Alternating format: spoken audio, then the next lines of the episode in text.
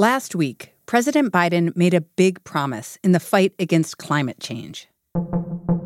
It's the most ambitious climate protection target ever set in U.S. history. President Biden just committed to cut greenhouse gas emissions in half by 2030. At least half by 2030. That's compared to 2005 levels. To reach that goal, the U.S. would need to cut fossil fuel use in every sector of the economy. Biden calling it a moral imperative. He said it also is an opportunity to create millions of new jobs.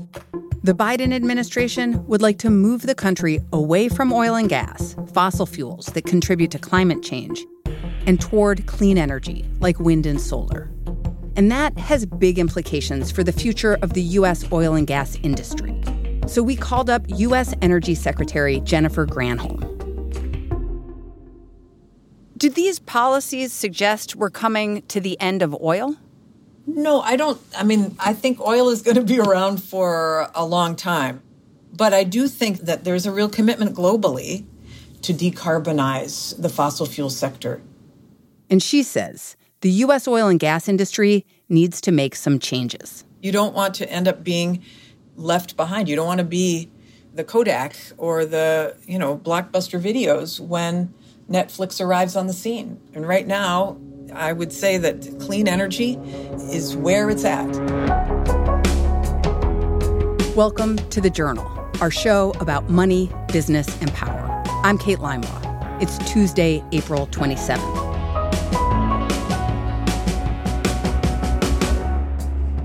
Coming up on the show, U.S. Energy Secretary Granholm on the push for clean energy and the future of the oil and gas industry.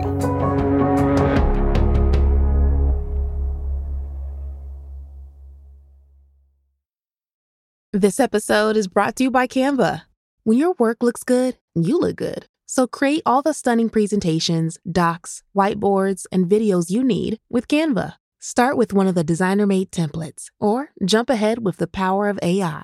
It's a real time saver and anybody can use it. Whatever department you work in, whatever you need, Canva will help you get it done and make it look fantastic. Start designing today at canva.com. Design for work. Tap the banner to learn more.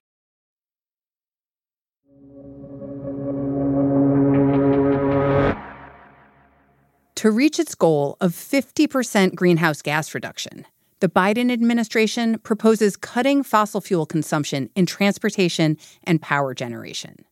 Secretary Granholm says when it comes to the transition to clean energy, the country needs to step up.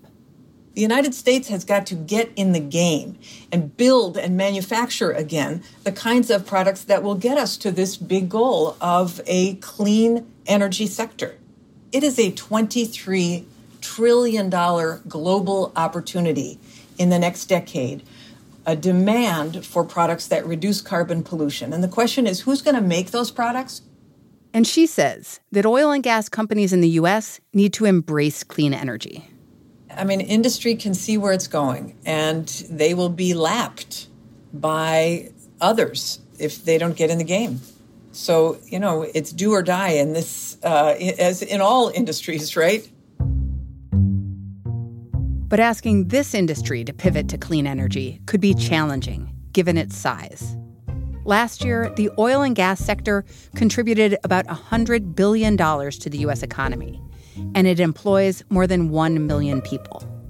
So after we talked to Secretary Granholm, we asked our colleague Russell Gold, who covers climate and energy, for his thoughts on the Biden administration's plans. You really have to think about it in historical context. Since the 1800s, we've fueled our economy by burning fossil fuels, first coal, and then very much beginning in the early 20th century on oil and then natural gas. And what we're talking about is shifting away from that, partly at first and, and eventually largely away from that. It is really a, sort of a phenomenal shift. We're the global leader. We've been sort of one of the three top countries producing oil and gas. A million jobs. Certainly, large portions of the country are very dependent on oil and gas production for tax revenue, for jobs.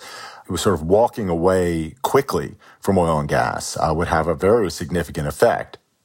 How is the White House proposing to institute these sweeping changes in the energy sector? What we're hearing coming out of Washington, D.C., and so far, The details have been very scant, but in broad strokes, they're very pro electric vehicles, building out charging stations.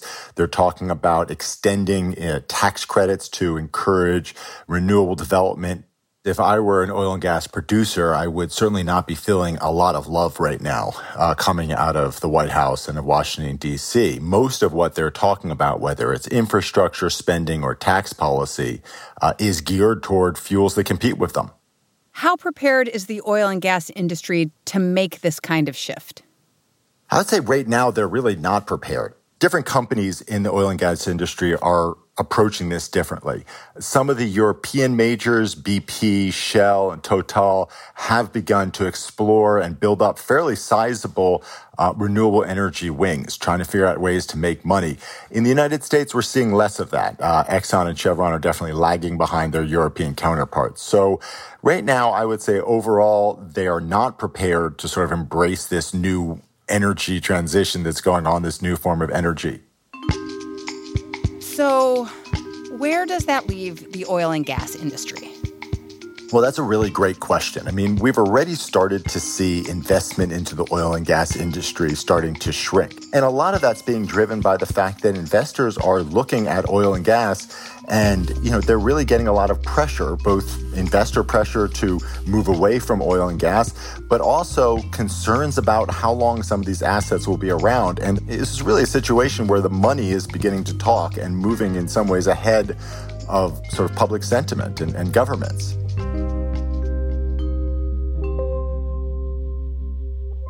The other big trend I think we're going to see is that oil companies, oil and gas companies are going to struggle and some will be successful, some won't, to try to redefine themselves as energy or energy and carbon companies.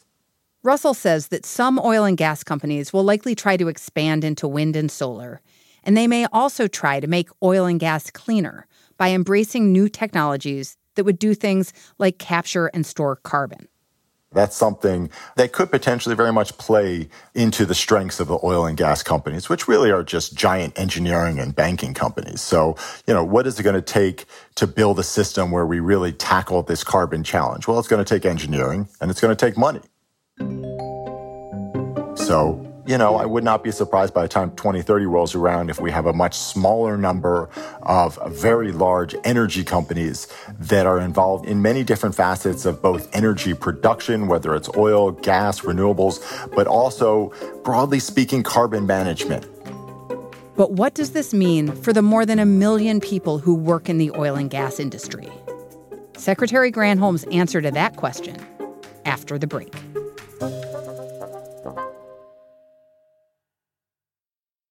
This episode is brought to you by Indeed.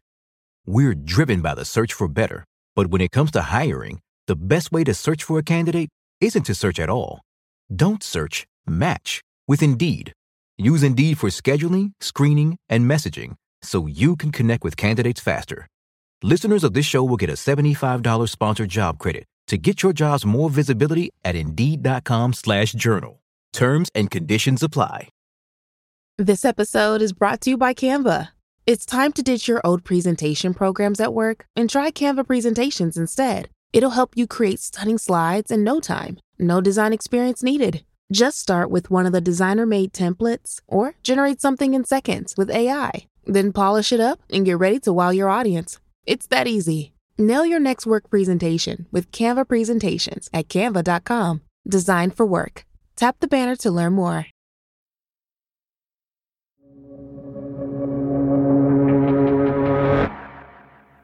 Secretary Granholm took over the Energy Department two months ago. And she says she wants the agency to take a more active role fighting climate change.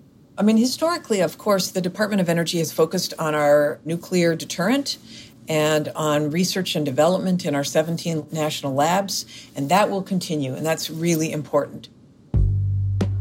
But what I want to see happen, and I think what the Biden administration, I know what the Biden administration wants to see happen, is that we take the technology that has been researched and we know is ready into the country and put steel in the ground and make sure it's deployed. Our mantra here is deploy, deploy, deploy.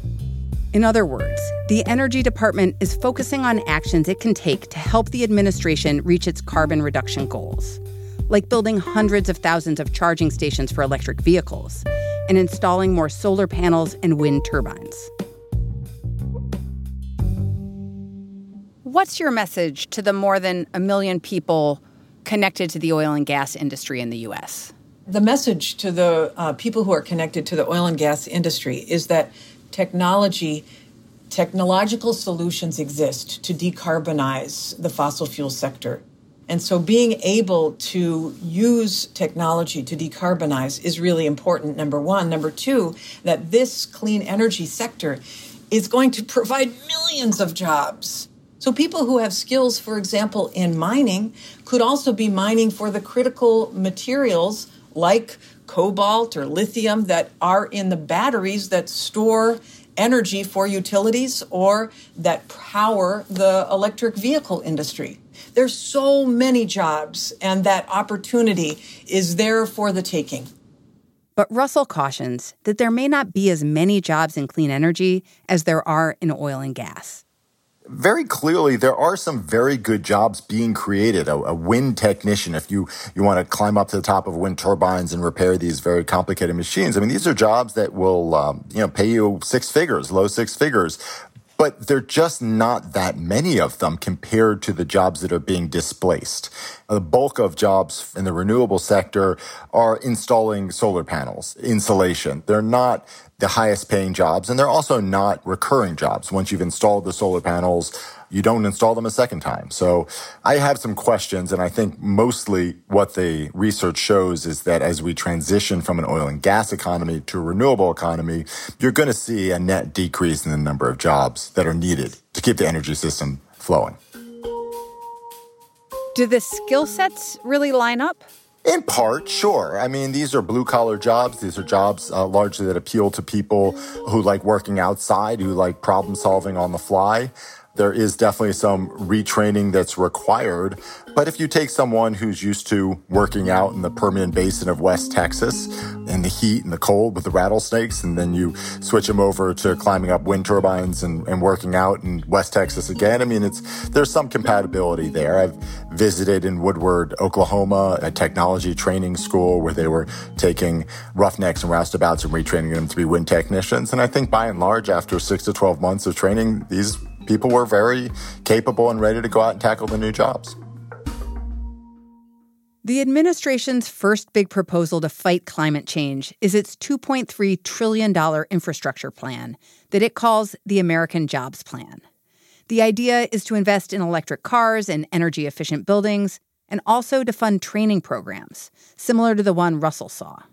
We very much are attentive to the coal and oil and gas communities. So the president signed an executive order for an intergovernmental working group on coal and power plant communities. And that uh, is a commitment to steer federal resources to help those communities attract job providers, attract jobs, train people for those jobs to make sure that these communities are not left behind. Looking at the infrastructure bill, the Biden administration appears to be leaning more toward carrots, incentives for clean energy production, and away from sticks, kind of regulation or adding cost to fossil fuel use. Is that a fair characterization? And when might more stick be necessary? Well, we'll have to see how it goes. I mean, it's uh, sometimes you catch more flies with honey than vinegar, but I think it requires a combination of uh, carrots and sticks. Uh, obviously, the authorities for regulation exist, and the carrots have had not as much, which is what this American Jobs Plan provides. But I think the good news is is that in many ways industry is seeing that you don't need a stick because the market is the stick. the market is already making a lot of decisions in this vein. And so I don't know how many sticks will be necessary. I'm sure there will need to have some, and there are the ability to to use existing authority to do that. What kind of sticks would you? Well, I mean, obviously, there's you know, the EPA has some sticks, et cetera. But I think the desire is to to make sure that people understand the opportunity in this space. Russell says so far the administration has focused on incentives and hasn't yet proposed many penalties.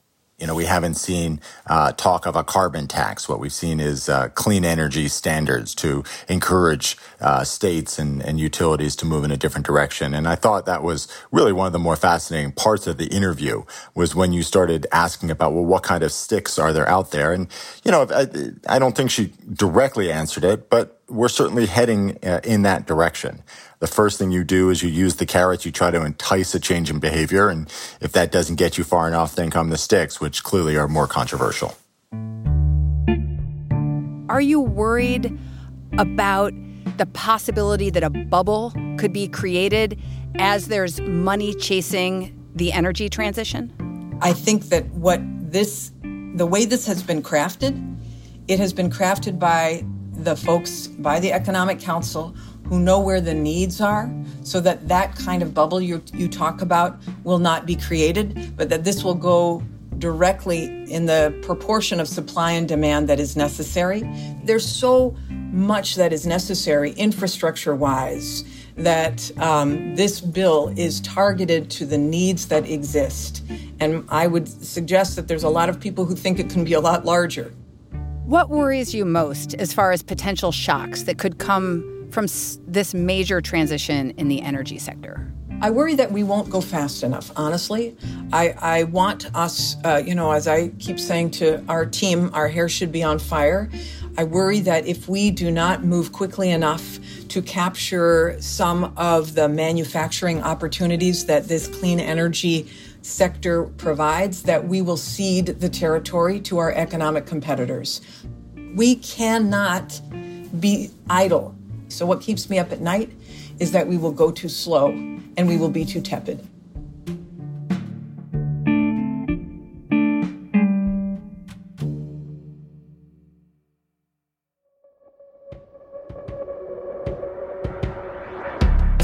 That's all for today, Tuesday, April 27th. The Journal is a co production of Gimlet and the Wall Street Journal. If you like our show, follow us on Spotify or wherever you get your podcasts. We're out every weekday afternoon. Thanks for listening. See you tomorrow.